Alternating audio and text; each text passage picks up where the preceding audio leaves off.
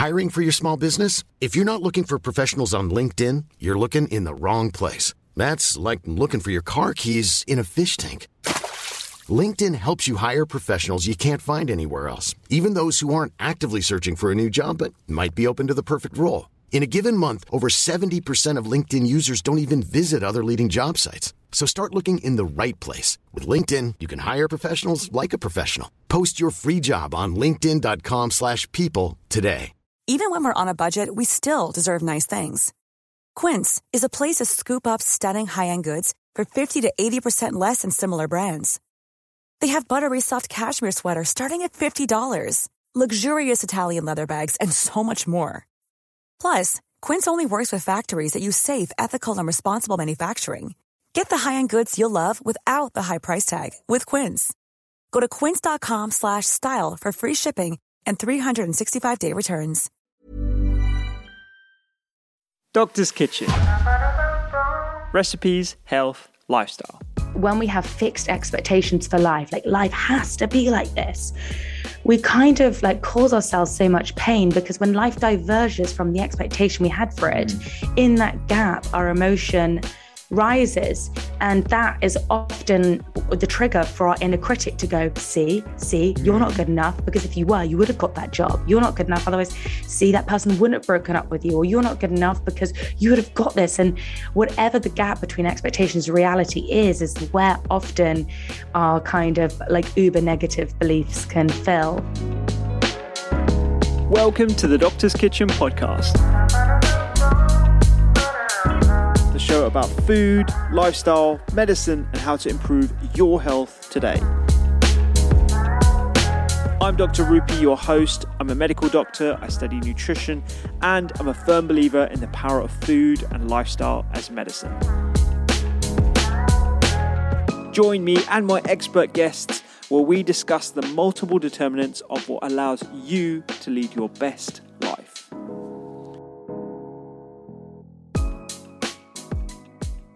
I am super excited to have Poppy Jamie on the show this week. She is such an inspiration to all entrepreneurs out there and has accomplished so much in the space of just a few years of hard graft.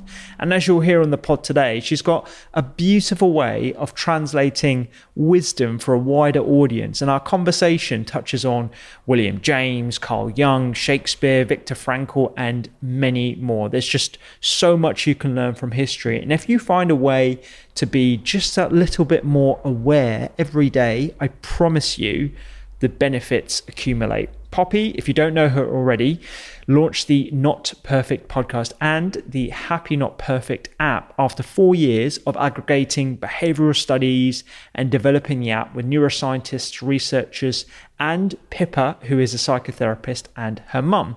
Her debut book, Happy Not Perfect Upgrade Your Mind, Challenge Your Thoughts, and Free Yourself from Anxiety, is already a bestseller. And it's here that she introduces an approach to stretch our minds that she calls the flex and the the I mean, she talks about this on the pod today. It's all basically about creating new, healthy thought habits to overcome challenges whilst making us a bit more psychologically bendy. And I just love that the thought of being psychologically more flexible. I think it's brilliant. Poppy was also appointed as the youngest member of UCLA's Stewart and Lynda Resnick Neuropsychiatric Hospital Advisory Board to consult on the well being of students. And she's also taken part at the first mental health talk series at Cambridge University. She's lectured at UCLA, Wow Summit on Brain Health. She's done a ton of things. I just know you're going to love this podcast and do check out Eat, Listen, Read, my newsletter that you can find on thedoctorskitchen.com, where I send you a recipe to cook for the week, as well as some mindfully curated media to help you have a healthier, happier week. But for now, onto the pod.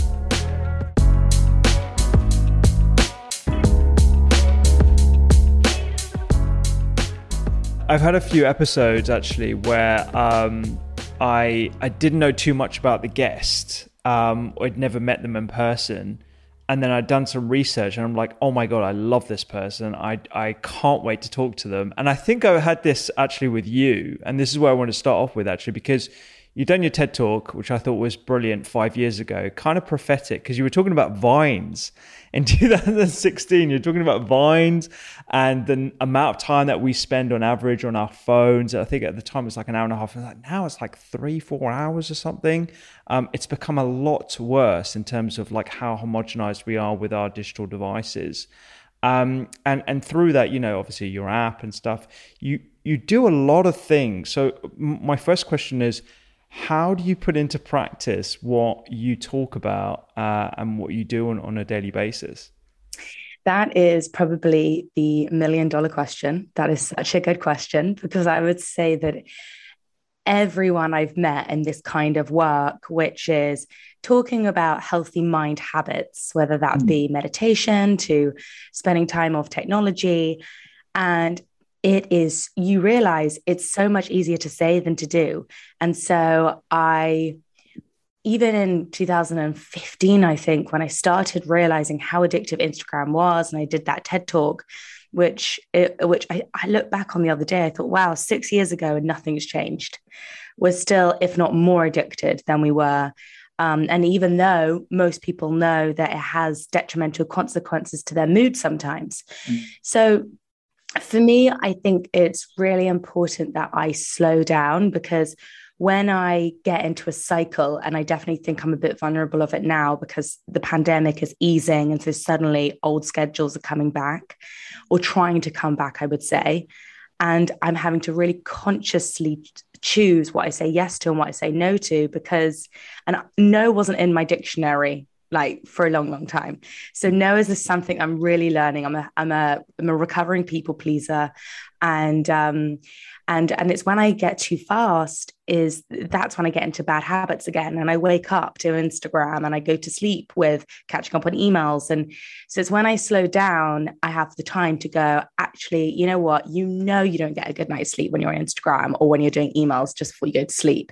Like put the phone down, get the book out, get the journal out, or whatever, um, and just go back to these things I know support my well-being better. But yeah, the speed of life is a is a big factor. Yeah, yeah, huge. I mean, like for, for me, I, am a classic people pleaser as well. I'm so glad you said that. I wrote uh, an article. Um, uh, well, I wrote a, a, parag- a couple of paragraphs in my newsletter recently about people pleasing and the power of saying no. Um, and I've been trying to exercise this a lot more recently. And you know the freedom it gives you um, that that block in your diary that is now open and where you can actually start practicing you know things that you talk about all the time or just having uh, a walk or you know listening to a podcast that's very relaxing like that is infinitely more positive for you and other people around you as well. So the power of saying no is so so important. Um, and I, am guilty of of uh, of not doing it enough myself yeah, it's so interesting. I um I have a friend called Adam Robinson, and uh, he kind of predicts, I guess, the future in some ways. He's kind of a behavioral um, kind of analyst, and he always says that in life things are either poisons or elixirs; that mm-hmm. they can't ever be neither and uh, and it's so interesting like something either makes you better or makes you worse. And i think instagram for me is that. It's like better okay i get to catch up. Maybe i kind of receive some news there. Maybe I get a bit of inspiration. Maybe i'm learning about something that's happening culturally. And then okay is it becoming a poison? And in that moment i've to got to really like pull it back. And it's yeah. kind of the same with people. I find that you know people we spend time with are either kind of slightly poisons or elixirs? Like, do they make us feel really good afterwards, or do you kind of leave going, "Oh my god, did I should I have said that? Should I have said this? Like, oh, what do I mean by this, or whatever?" And that kind of like feeling of anxiety. And um, I've been trying to kind of explore that kind of just again like consciously going did this make me feel better or did this make me feel worse mm. and slightly just kind of like chipping away at life creating one that makes me mostly feel good yeah, yeah. It's a kind of a precarious relationship that I have with social media because, on one hand, it's the reason why, I mean, it's the reason why this podcast exists in its entirety, is the reason why um, I wrote my books and, and all that kind of stuff. So I've got so much to be thankful for it. But at the same time, it's, it's you're right. It's uh, you know how much you dedicate yourself to it, how much you allow yourself to be influenced by it, um, and with uh, the current state of algorithms and what is being shown to us on a constant basis, we have to really recognize how to use it even more so today. um, because you can find yourself going down into into rabbit holes and comparisons and fear of missing out and all these sort of things that have now seeped into our vernacular because of social media. Yeah, I couldn't agree more. I mean, you know, too much of something is always, um, uh, I guess, a precarious and can be potentially like destructive thing, and that's what I definitely that my, that was my experience and really led to quite um, uh, chronic mental health issues actually i think i just was like overwhelmed with this with this kind of comparison and just assuming that i was failing at life because i was you know obviously we all upwardly compare and uh, you know we're not only just comparing ourselves to you know our friend down the road but now we're comparing ourselves to the entire world. And i just generally don't think the human brain was ever created to hold this much information. So i think we are suffering from infoxication, that kind of the, the too much information being fired at us. Um, and also, I, I, I always have to remind myself that Instagram is a pinprick because it is, a, as we know, it's that snapshot. But yeah, we've got no idea what's happening in the rest of their lives. Like, and I find this I find this like with life in general. I like life is like snakes and ladders. Like somebody might be, you know, they may have like landed on a square that's a ladder up, you know, up 10 squares, but then, you know, you've just landed on a square that's a snake and you're down five, but then suddenly you've got no idea in a week if you're going to hit a snake. And I find that Instagram kind of like stops that, you know, game board in its tracks every single day. And we kind of compare ourselves to something that's constantly moving. Um, so it's bizarre that we do it, but we all do. Yeah, yeah, I love those two analogies, uh, the uh, the snakes and ladders, and and what I've noticed actually is people are warming a lot more, at least in my little bubble on Instagram, because everyone's in their own little bubble and their own sort of you know echo chamber. Um, but certainly, what I'm seeing people warm to is uh, the authentic nature, the the the unfiltered uh, aspects of people's life. Like I, I, have put some posts up whilst I was working um, uh, in ITU and and and A&E during the pandemic of me just like snacking on Haribo's, you know, and, and there's something, and people are like, oh my god, he eats like unhealthy food. Like, of course I eat unhealthy food. I mean, you know, it's it's it's there at the end of the ward, and everyone's like stressed out in their minds, and they just need to eat on the go and stuff. Like, this is reality, and I think showing reality on a platform that has been traditionally uh, um, used to demonstrate aspirational qualities of life or where you want to get to, I, I, think is breaking the mold, and people really do respond to that. Yeah, no, I, I couldn't agree more. We are definitely seeing a shift in how people are using that platform, but it's the other thing um, is it is Instagram is highly contagious because mm. fear is, as we know, emotions are so contagious. So it is a precarious thing because we open it up and we've got no idea what what content we're going to see, and that is the addictive nature of it. Because are we going to receive that validation that's going to kind of mess with our brain chemistry and make us feel good, but then also make us feel bad? Are we going to be, you know, given a positive quote or are we going to be given, you know, a potential post of us feeling like we missed out on a friend's gathering or something? And, um, and that kind of like the unknown and the unpredictability of it um, is, uh, yeah, is, is something that uh, is de- I think it's definitely confusing for the human mind. So the other thing I kind of try to do is like make sure that I'm in a good place before I go on this platform, because then it means I can you know observe any sort of content without with managing my kind of emotional relationship with it. Yeah, yeah. I uh, I don't know if you've heard recently. Um, but China have uh, banned gaming um, for more than a certain amount of time for uh, un- under 18 year olds during the week. And then I think it's like a maximum of three hours at the weekend. Like it's a, it's a pretty hefty ban. Um, and and I, I wonder if they're actually onto something. Like my first reaction was, oh my God, that's so authoritarian. You know, this is like very typical of a dictatorial state. But actually, are they actually investing in the uh, in the uh, uh, mental health of the yeah mental health of the of the younger people. And it's almost like you know because we know Instagram and social media are drugs essentially we we need like that bartender who who knows when we've had too much and advises us not to have any more. We we almost need that sort of virtual barrier there. Like I wonder what your opinions on that are Um, I think I probably share the same as you in the sense that initially you're like, oh gosh, that feels quite kind of like parental state esque.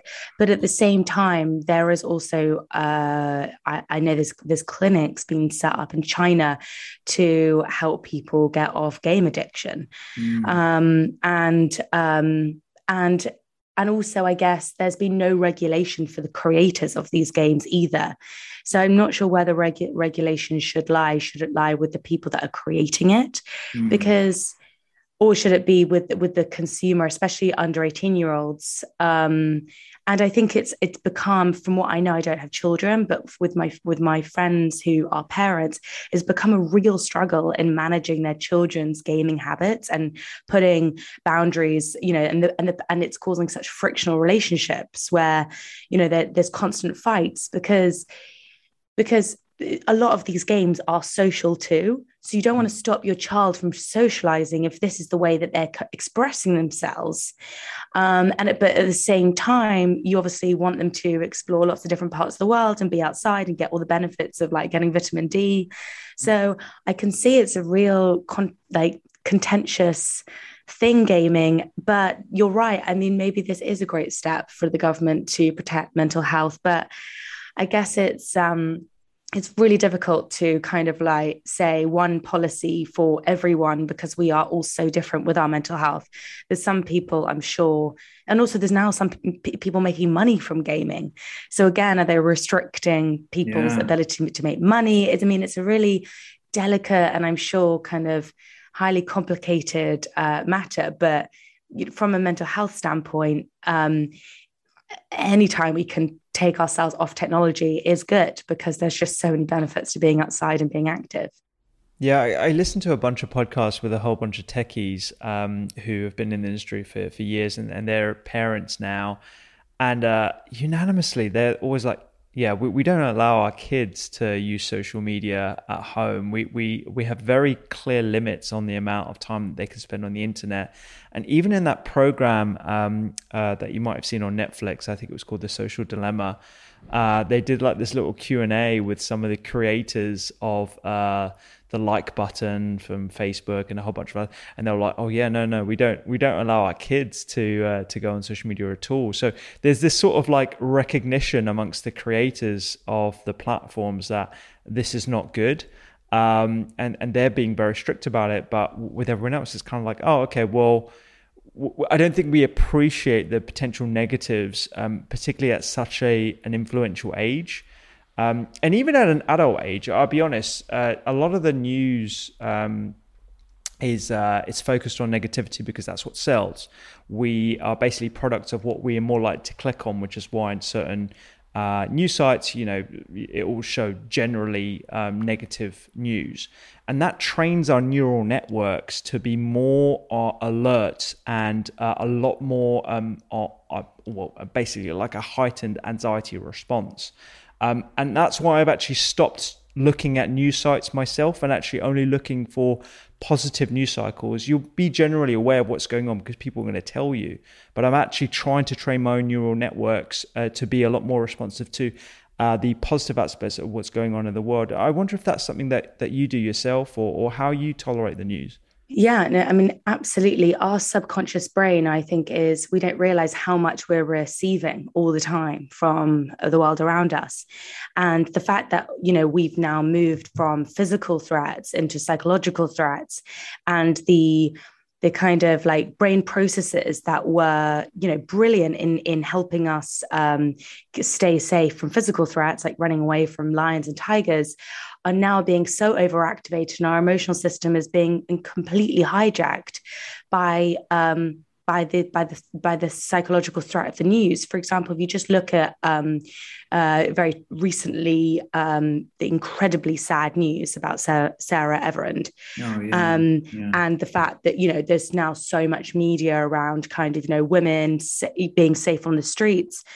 Now, I obviously want to take into account that you know the world isn't um, you know, the, the world isn't completely safe. But at the same time, I also want to take into account that you can follow one news agenda, like just following news about Sarah, and I, my belief system could change into the world is scary. And then my confirmation bias moves into trying to find evidence at all times to confirm my belief state that the world is scary.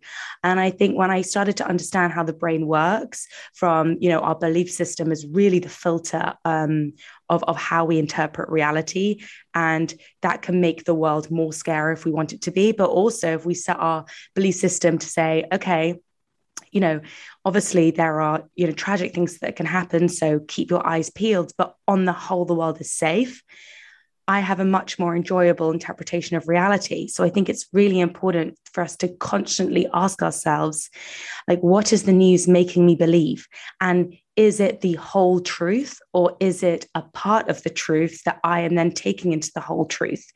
Um, and um, and to know how vulnerable we are.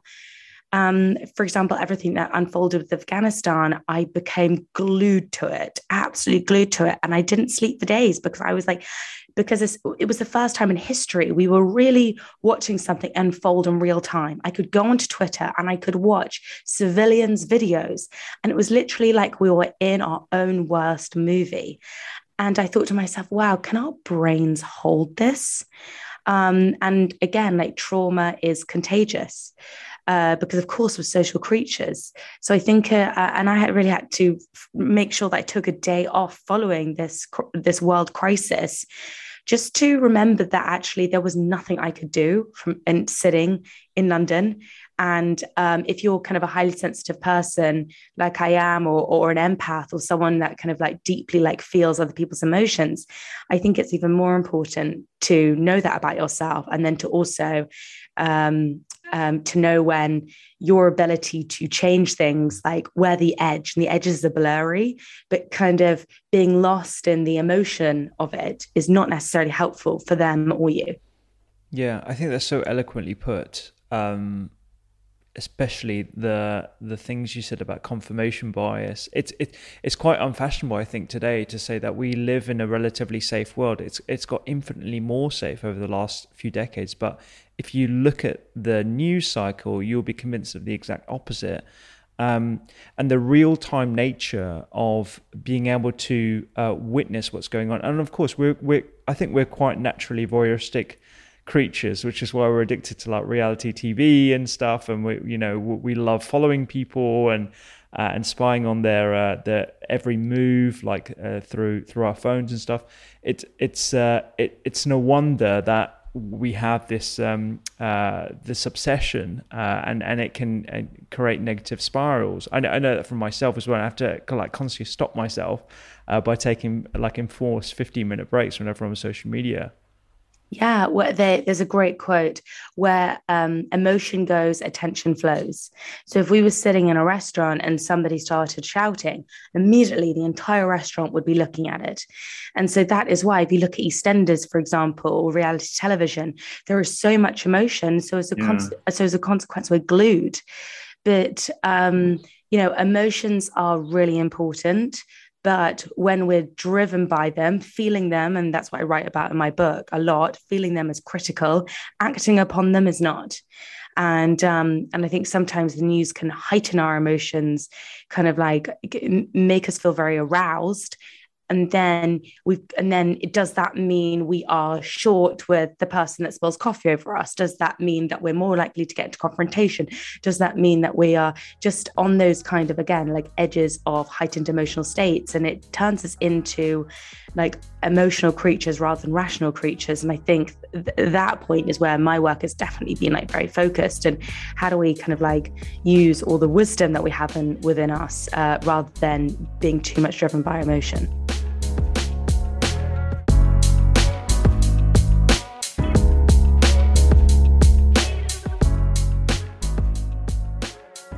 I, I really want to talk about your book actually, but, but before we do that, can we talk a bit about your your uh, upbringing and and uh, how emotions or, or, thoughts were sort of brought up in, in your family environment? Was that something that you were quite open about, or is this something that you've had to uh, learn yourself as as you grew older?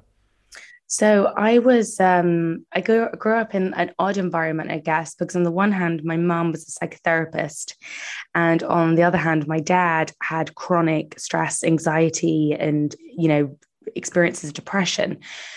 So um, it was this kind of like, I guess, almost like an experiment because my mother would try out all these different like tools and tips um, to help manage my father, who is the ultimate, as I call him, like stiff thinker. Like it's not going to work and kind of until it does. Yeah. And my mother is a lot more kind of like open minded. And so, you know, even before she was doing her psychotherapy, like I remember when we were really young, she was like a Reiki healer. So she was like interested in energy and she nice. would Reiki heal our animals. And I, I, I think that was when I realized the power of energy in our ability to heal.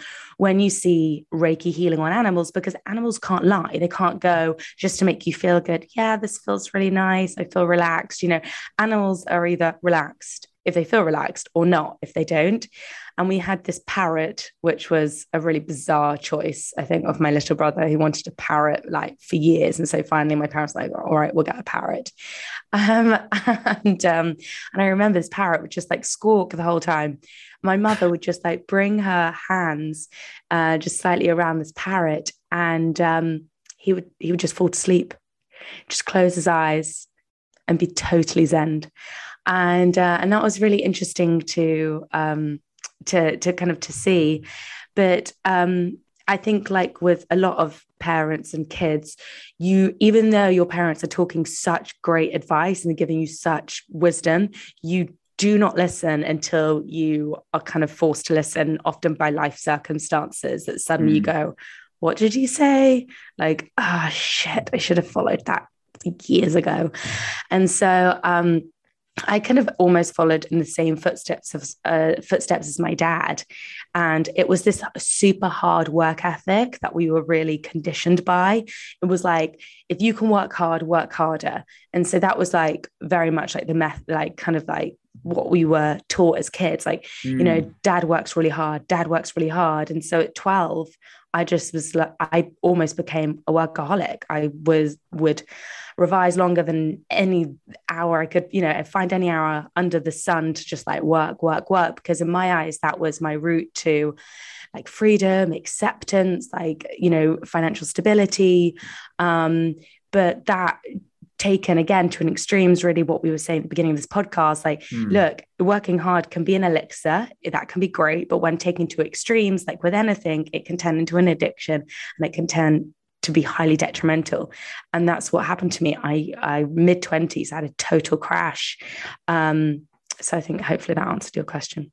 No yeah yeah no definitely yeah yeah. I mean the the, the crash can, can, you can you speak on that a bit more actually? I mean i, I think um I think it'd be really helpful actually for, for people to, to understand what, what you went through and how, how you managed to come out of it. Well, I kind of just got to a point of absolute chronic exhaustion. And I, again, my brain wouldn't even recognize I was tired. It was my body that that gave up on me. And mm. um, I was so extraordinarily bloated and for months, and it was so painful. And yet, um, I just even kind of like refused to even look at that. I'd like totally disconnected my mind and my body. And this was really my route to why I got started in in in this work because I um I was so fixed on achieving my goals that um I kind of um my immune system crumbled and um I ended up being really sick and um, lost energy for not just a week. And I'm a high energy person, but this was like eight months. I could barely focus on an email. It was, I almost got terrified of my emails because it caused such a cortisol stress mm. overload. And um, and when you when you do get to the point of like I guess kind of chronic exhaustion and almost like a bit of a breakdown, it um, it surprised me how long it took to heal and how and and how how much it actually really took me to slow down because we get set in our ways.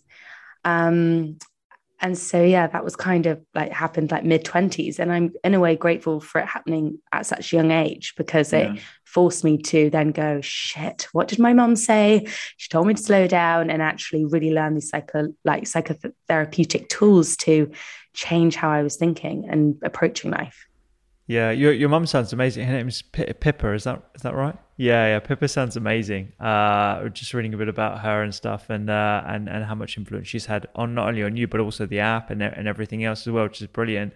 Um, there's a couple of things I wanted to bring up actually. So when you were talking about Reiki, um, I remember when I was working in a, a, pediatric hospital down in Brighton, we had an incredible ITU consultant. Um, I forget his name now. I should really reach out to him again because I'd, I'd love to to talk to him about this because uh, at the time, I hadn't gone through my own medical issue that led me down the path of looking at food as medicine, mindset medicine, sleep as medicine, etc., etc., and all the other lifestyle interventions that we have. And I remember he would arrange for a Reiki healer to come in to um, the HDU, which is the, the, high dependency unit of, of the childhood hospital, the children's hospital that I was working at. And he would offer to the parents who were stable kids, you know, they weren't on uh, oxygen machines or anything, but stable. Um, you know, would you like a Reiki healer to come in and, you know, they'd spend a bit of time, they don't touch the children, they just, you know, put some music on and some relaxing sounds. A lot of the parents loved it and they felt so much energy, not, not just energy, they felt lifted. They felt like they were being listened to. They felt like they were getting more than just the medicine, which is obviously very important. And I remember having a chat with him uh, about you know the evidence behind it. Like, there isn't any evidence about it. There, there isn't too much, but the belief system is so so important, and it brings me to how you your stress was related to your immune system and how that. Uh, was the result uh, w- resulted in bloating, resulted in a whole suite of other symptoms that we don't really think about from the perspective of our mind and how powerful our minds are. So I, am really glad you brought that up because I, uh, I get a lot of people asking me, particularly as my persuasion is food, you know, what can I eat for bloating? How do I get rid of this symptom? A lot of the time, psychological insults are the root of what their physical ailments are. Um, and, and I think, you know, that anecdote is, is really testament to that. Completely. I mean, I learned it the hard way too. And I tried to follow every diet and I tried, you know, everything. And then, and, and then I, uh, another thing what you that on the surface you go oh well, that's really good to be exercising all the time but me doing HIIT exercise mm. really intense exercise was the worst thing that i could have done for my bloating because it was just even more stress i was putting under my body and so one of the things i've definitely learned in the last kind of um, six years since i really kind of had that um, that experience was low intensity exercise and walking and slowing down. And I often I got told by a friend of mine, she said, exercise in the way that your life isn't. So if your life is really intense, make sure that your exercise is gentle. Oh, and so and I was the opposite. I was like intense life, trying to set up a company, la, la, la. like I've got to work harder. Like, yeah, I can, you know, what you want me to be there at 3 a.m absolutely I'll be there. And like, oh, it means only got two hours sleep. No, I can do that. I can do that. People pleaser plus workaholic. Mm. Oh my God. Recipe for a disaster. Um, and um, yeah, so the low intensity exercise and breath work. And mm. again, these things that I would eye roll, like, oh, can't be that helpful. Um, just, and I remember I went to this breath work class and oh God, I cried for like seven hours after doing it. And I thought, God, this is really odd. Like I, was just breathing. Why am I crying? This is so strange. And they said, you know, 40 years of therapy in 40 minutes in these kind of in these really intense breathwork classes. And it inspired me so much. So I trained to be a breathwork instructor. And that was then when I started to learn that only through diaphragmatic breathing, so belly breathing, do we actually start stimulating our digestion again? Having, and I suddenly realized that because I'd been so much in my fight and flight, so much in my, I'm under psychological threat, like mm. all day, every day, rather than just kind of a little bit of stress. Because as you know, you can speak far, far better to this. A little bit of stress is good But when it's all the time, my digestion was like, why would we digest food if we're running away from a lion? Mm. we're just gonna not digest our food. Yeah. Um, and and, and it's pretty painful after a while. Yeah, absolutely. And it, you're right. Everything is um, sort of in balance, but we like to pigeonhole things into into into binary attributes like um, you know exercise is good ergo i'm going to do as much exercise as possible actually everything has to be in balance and flow um, it's like the concept of uh, plant hormesis so when you consume turmeric for example you're actually eliciting a mild inflammatory response, and that uh, re- the the um, response of your body is actually generally an overall anti-inflammatory, which is why it has an anti-inflammatory effect.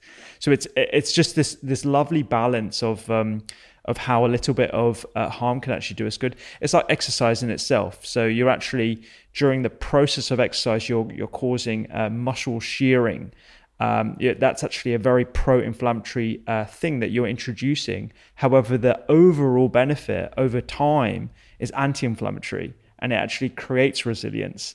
And so it's it's again it's a, a concept that I think more people need to understand um, to to really to to really hone. And then once you understand that, then you realize, oh, okay, it's like not too much, not too little. It's it's the middle way. It's very Buddhist, I guess so true. And it is, it's a, a, daily practice for us to kind of tune in with ourselves and our body.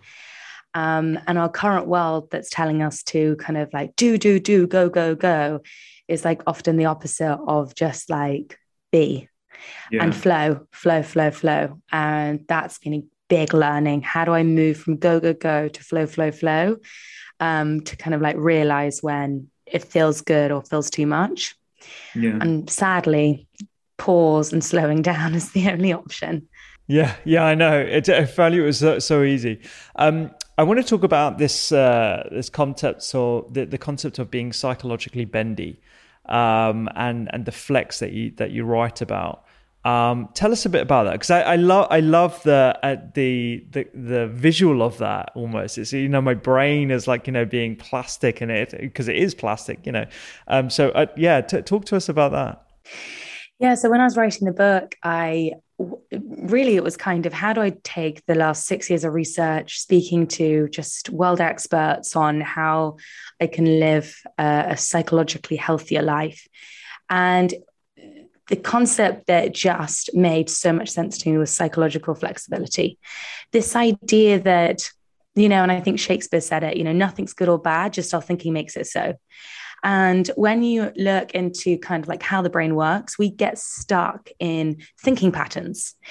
And one I kind of shared, you know, with you during this podcast of and and for the listeners, like I got stuck in the thinking pattern that thinking pattern that working hard was essential and there was no movement or there was no kind of like bendiness in that. That was my belief system and that's what i did like and another kind of like very stiff thinking is looking at the news like the world is dangerous. And then we get stuck in that belief system the world is dangerous. And then suddenly our confirmation bias is on overload trying to find all the different pieces of evidence to confirm the world is scary.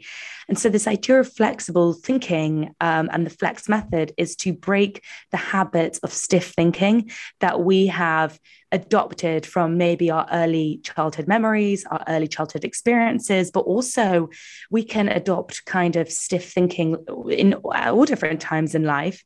And um, and nothing is absolute and i'm this is nothing new i'm saying like the, this really comes from uh, the work of uh, dr steven hayes and acceptance commitment therapy and um, and gosh like william james like the beginning of the 20th century when they looked um, at when we have fixed expectations for life like life has to be like this we kind of like cause ourselves so much pain because when life diverges from the expectation we had for it, mm. in that gap, our emotion rises And that is often the trigger for our inner critic to go, see, see, mm. you're not hmm. good enough. Because if you were, you would have got that job. You're not good enough. Otherwise, see, that person wouldn't have broken up with you, or you're not good enough because you would have got this. And whatever the gap between expectations and reality is, is where often our kind of like uber negative beliefs can fill. So flexible thinking is about being constantly bending. It's like a constant flow. It's like having ultimate acceptance of what happens, but also set intentions, like go for goals, but then be bendy with whatever happens.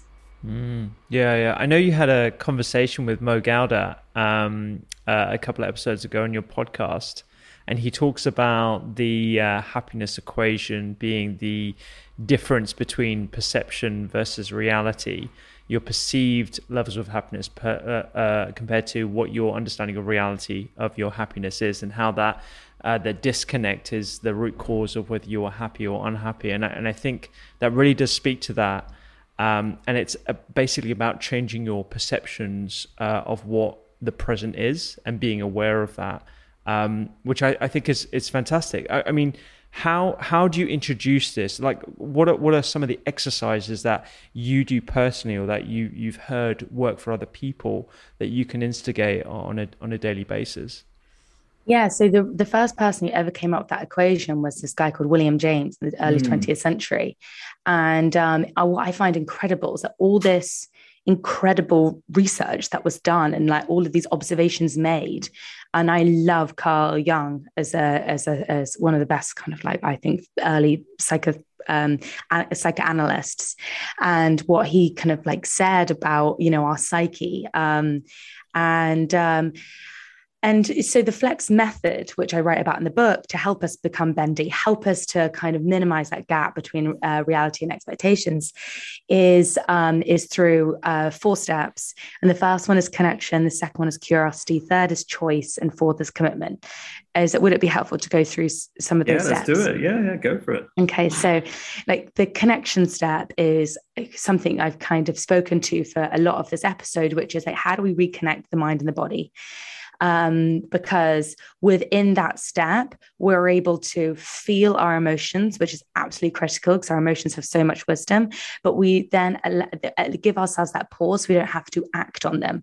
Because when we're driven by emotion, we're driven by like the most primitive version of ourselves but feeling them is as i said like is the first step to be able to access like our wise brain the rational brain which is like you know like the mo- like the brain that we really want to be working out of.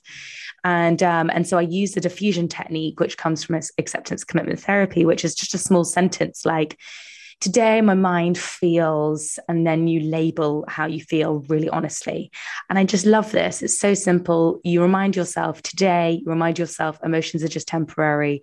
You say my mind and again that defusion because you are not your mind um, so my mind feels like this. And then you label your emotion because research found that those that labeled their emotion actually diffuse the impact of that emotion. You actually reduce the kind of that kind of emotional center from being on, on overdrive. And, and then in that connection step, taking time to connect to the body, would that be okay, 20 minute walk? Would that be just a micro flex, which is kind of relaxing your shoulders down, unclenching your jaw, taking a belly breath?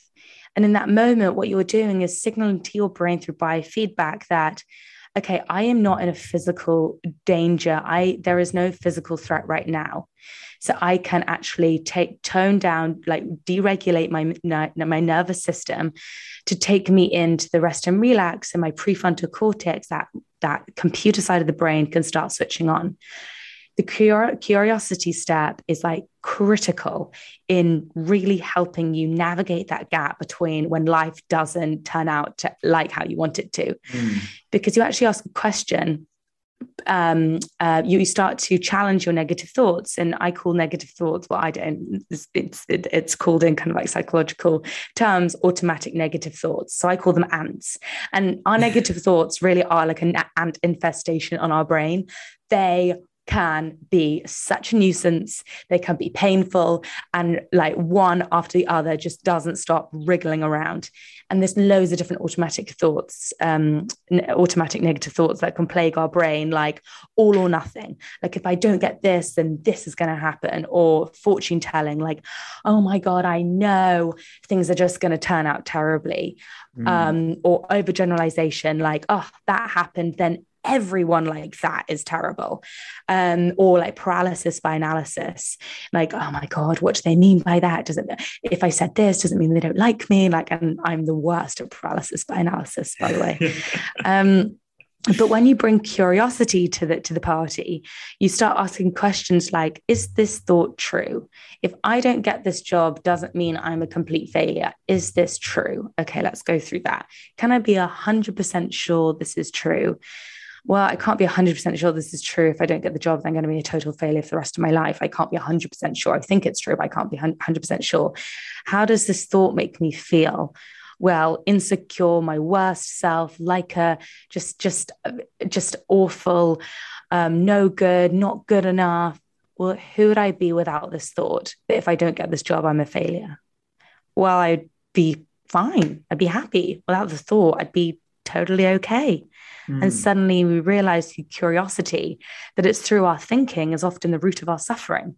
It's our thinking about something, it's our the meaning we place on a meaningless event is what causes our suffering. Oh, and that was someone who really inspired me through all the, those questions. Um, they're not my questions. Uh, they're from Byron Katie, who is this amazing author who I've like followed for years. Um, and then you move into choice, and you're like, okay, I may not be able to choose to be happy in this moment, but how can I choose to be kind to myself? How can I choose to treat myself like I would someone I cared about? And I use I use questions like, what would I advise a friend experiencing mm-hmm. what I am now?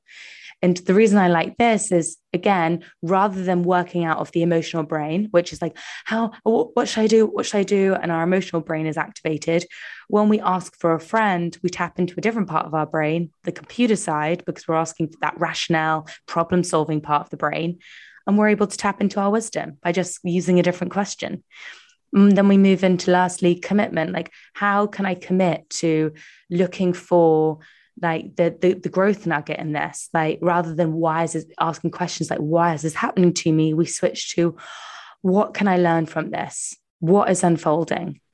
And and for me that was my route from to minimizing the gap from like taking myself out of stiff thinking taking myself out of conclusions and assumptions and moving into value based compassionate thinking flexible mm. thinking yeah, yeah, that sounds awesome. I'm gonna be. I'm. I'm literally taking notes here because these are things that I'm gonna start doing in the morning myself. So, the the two things that really um, speak to me are the connection so actually labeling your emotions. I don't think i do that enough actually because i kind of i think to myself oh yeah i know kind of how i'm feeling and i know you know i'm a bit on edge or i've got these deadlines and i'm feeling a bit tense but actually writing it down or labeling it like vividly i think is really really interesting and there is research behind that like you said and the whole biofeedback as well. So i, I did a, a pod with a friend of mine who's a breath teacher um, and uh, immediately he was like, "I know you're tense because your your shoulders are up here,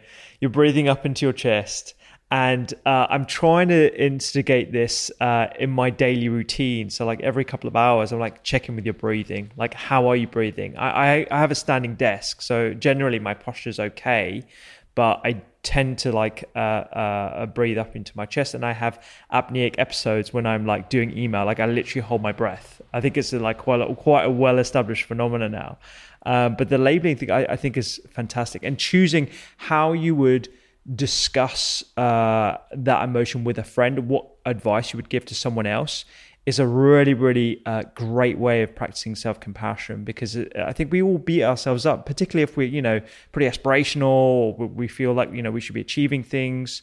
Um, that that's that's fantastic. I mean, uh, compiling all of this, you, have done a, a, lot of this in your app as well. um, where I, I, believe step one is like labeling your emotion. Is that is that right? How how how was the process of creating that? Because like we were talking about uh, uh, off air, I'm in the process of creating my app as well. I know how bloody difficult this is. How you kept your head, and this is three years ago when you launched yours as well on Android and iOS.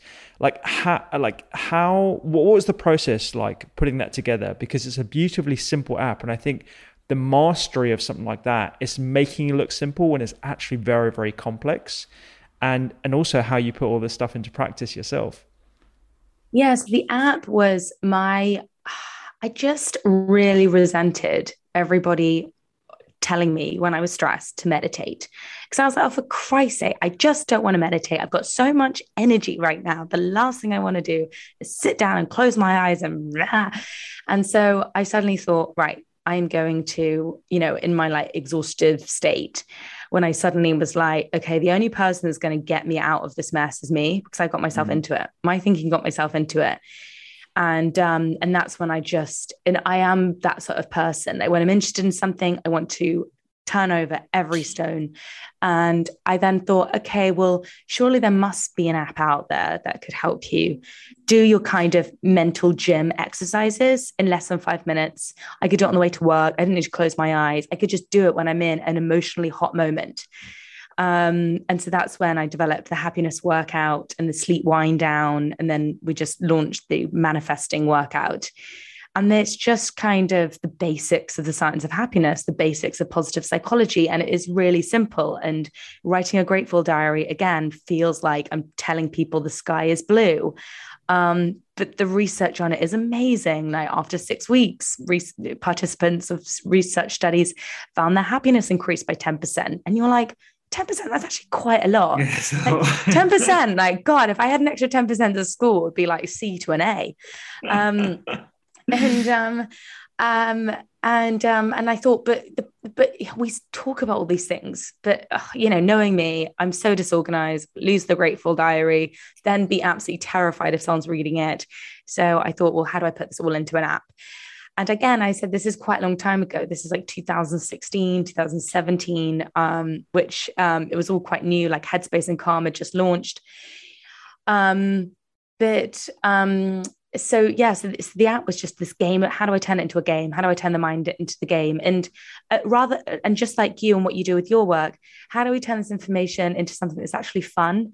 Because it can get so heavy talking about just a body part that mm. that yes it can be really troubling and can be really challenging but bringing a some degree of like fun and lightness and just bright colors to um, a conversation was really the mission in changing the brand that mental health had on it prior um, but the process of creating the app was so challenging it like i remember just thinking to myself i'm such a fraud I'm building a happiness app and I'm just so unhappy right now. and there I am, like doing my breathing, I'm doing my grateful diary, and I'm still calling my mother, being like, oh my God. um, but put it this way, like, I would have been worse had I not been doing my own app.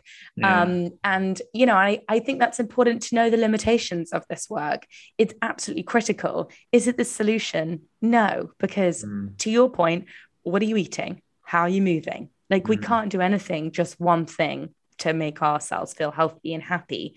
It is just, you know, are we seeing friends? There's just so many inputs that an app can't give you.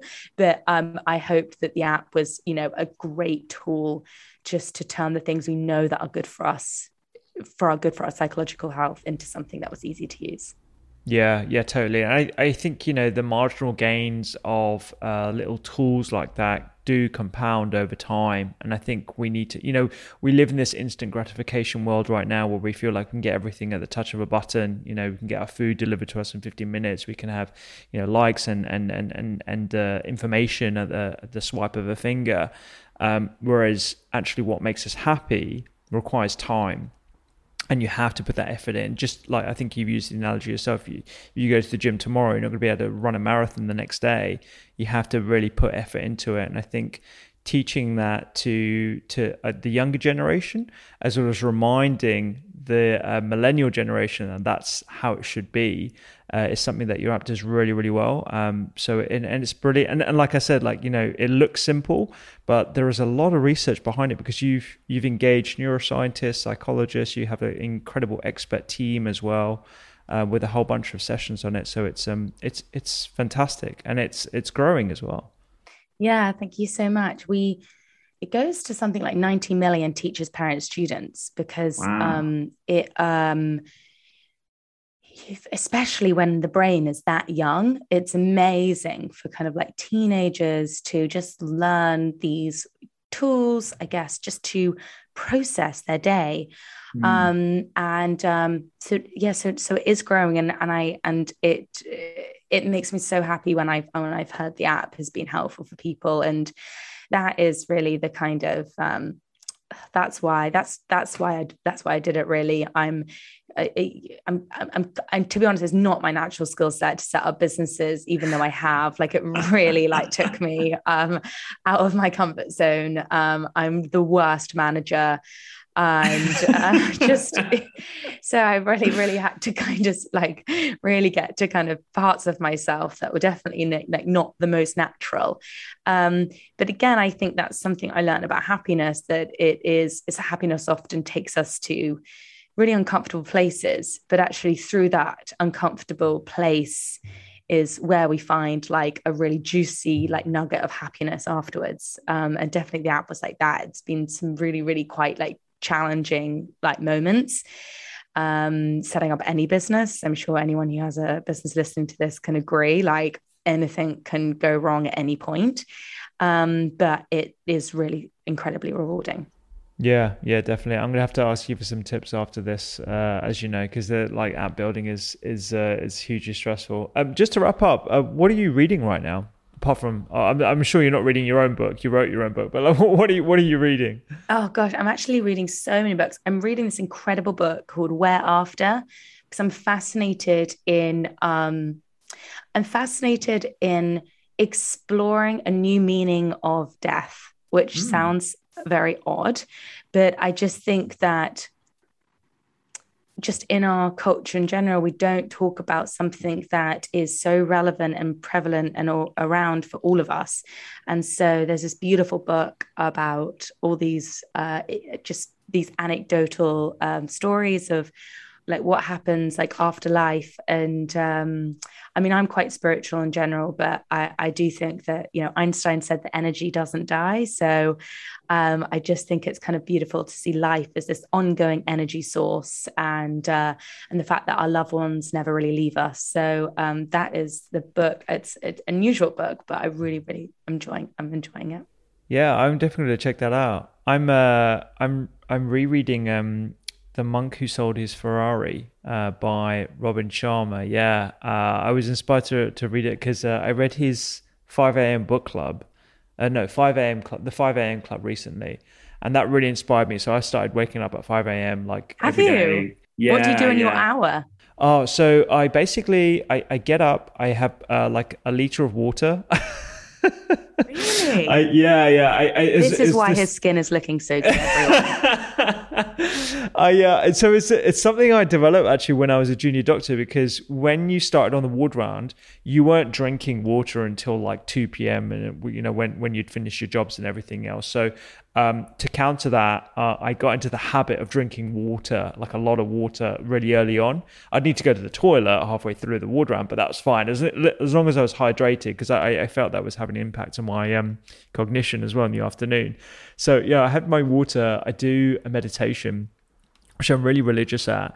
Uh, I have to do my exercises because what kind um, of me- what kind of meditation do you do? So so I mix it up. So I have a mixture of transcendental meditation, um, a mantra based uh, med, um, and sometimes I use guided meditations as well. So I've used I've exper- experimented with three apps in the past, and I've I've found that um, Sam Harris. Yeah, yeah, yeah. I feel He's, like all men I know love Sam Harris. Yeah, yeah. I just, I just, it's just very simple and very stripped back, and um, I just I just like you know how he punctuates the meditation very very gently. I found some others are a, little bit too uh, overbearing in terms of their guidance. So, uh, but I've done Headspace. I've done um, uh, I've done Ten Percent Happier with Dan Harris. Uh, I've done some Calm in the, in the in the past as well. Um, and then I do uh, stretching. So I've had a long-standing back injury since I was 15 uh, when I used to play tennis. Um, had pars defect, and so every day I have to be very religious about like exercising, so I don't have any physical pain. It doesn't it doesn't de- debilitate me in any way, but I'm I'm really religious about that. And um, journaling. So journaling is a relatively new thing that I've been uh, really really good at for like the last 18 months. I think I, I started during the pandemic um, it's one one of the, the the positive aspects, I guess, of the pandemic for me personally is uh, is journaling because it's kind of given me um, space to write down my feelings and look through my affirmation list, um, which has been really useful for me. It's a constant list I always go back to. And uh, I, I don't know. Have you spoken to Tara Swart on your podcast? Yeah, yeah, yeah. I actually write about her in the last chapter of the book. For, oh, the future. epic! She she's amazing. Um, she uh, has become like a mentor for me as well over the last year, and uh, ever since I, I spoke to her, I, I, I started my my vision board, and so I look at this vision board, and it has like my app on it. It has an office. Uh, the office is like you know it's it's uh, it's decorated with lots of greenery. There's obviously a big kitchen in there. There's a big uh, lunch table with um, everyone who works there who always eats at the same time.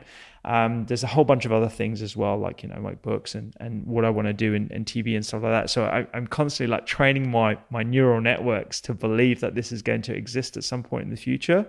Um, so yeah, that's what I do in my my hour. I love it. That's a great hour. That is a great. that's a great hour.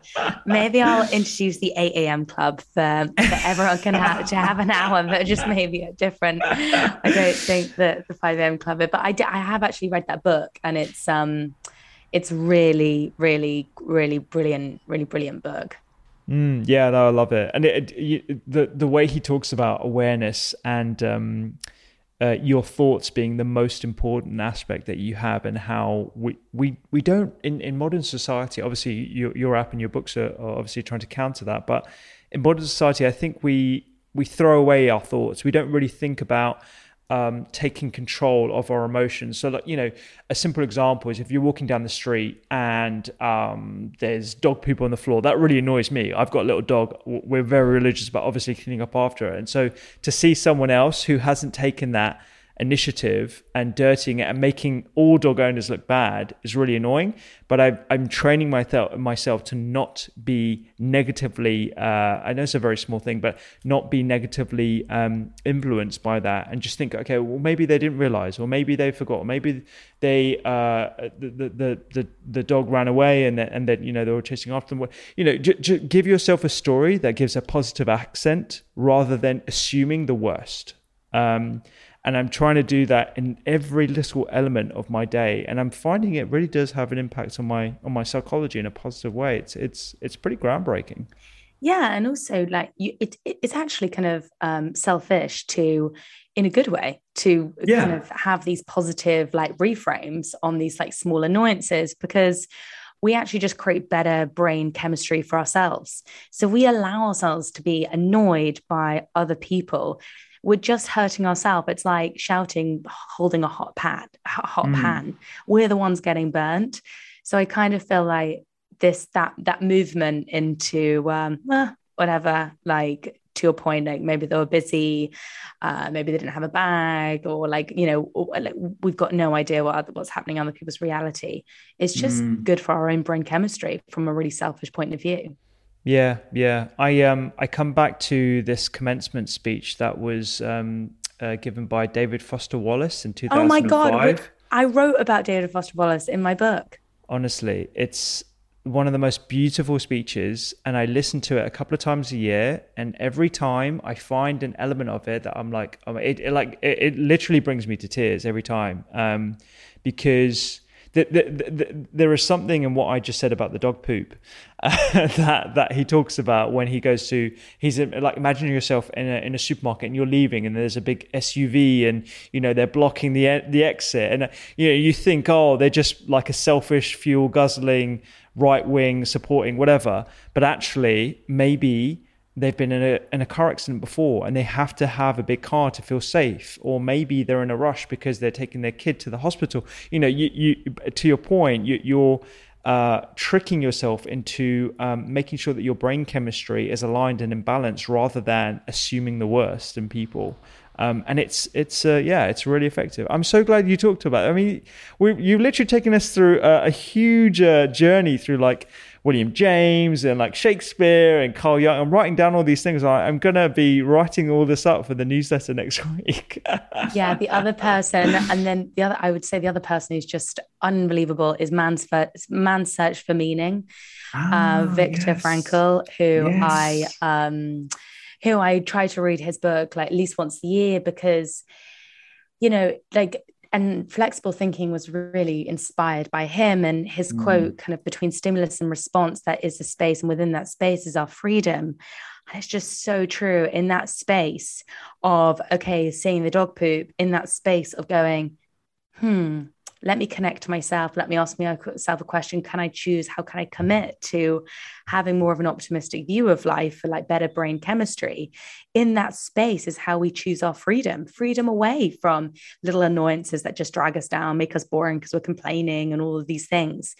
Um, and and i just I, I i think wow if we can all take ownership of that space between stimulus and response to choose our response in a way that we want to live our life I'm like, wow, that is the road that's not always easy to find, but that's the road to our healthiest, happiest life.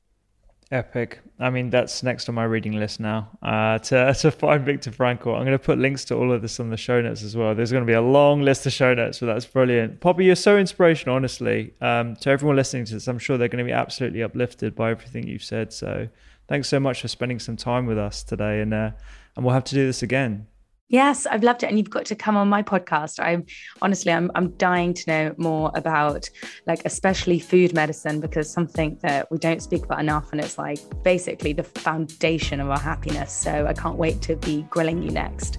Epic. that was a terrible pun. I didn't even mean it. That's awesome.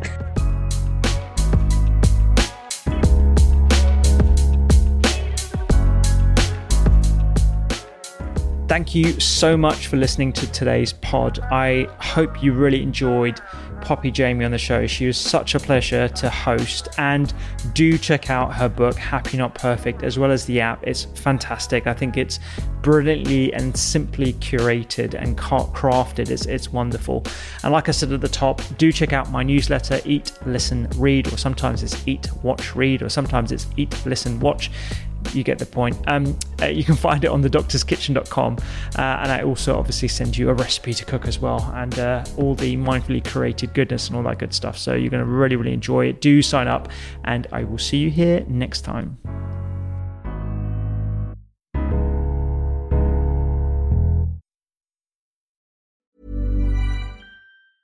Planning for your next trip? Elevate your travel style with Quince. Quince has all the jet setting essentials you'll want for your next getaway, like European linen, premium luggage options, buttery soft Italian leather bags, and so much more. And is all priced at 50 to 80% less than similar brands. Plus, Quince only works with factories that use safe and ethical manufacturing practices. Pack your bags with high-quality essentials you'll be wearing for vacations to come with Quince. Go to quince.com/pack for free shipping and 365-day returns. Mom deserves the best, and there's no better place to shop for Mother's Day than Whole Foods Market. They're your destination for unbeatable savings, from premium gifts to show-stopping flowers and irresistible desserts. Start by saving 33% with Prime on all body care and candles. Then get a 15-stem bunch of tulips for just $9.99 each with Prime. Round out Mom's menu with festive rosé, irresistible berry chantilly cake, and more special treats. Come celebrate Mother's Day at Whole Foods Market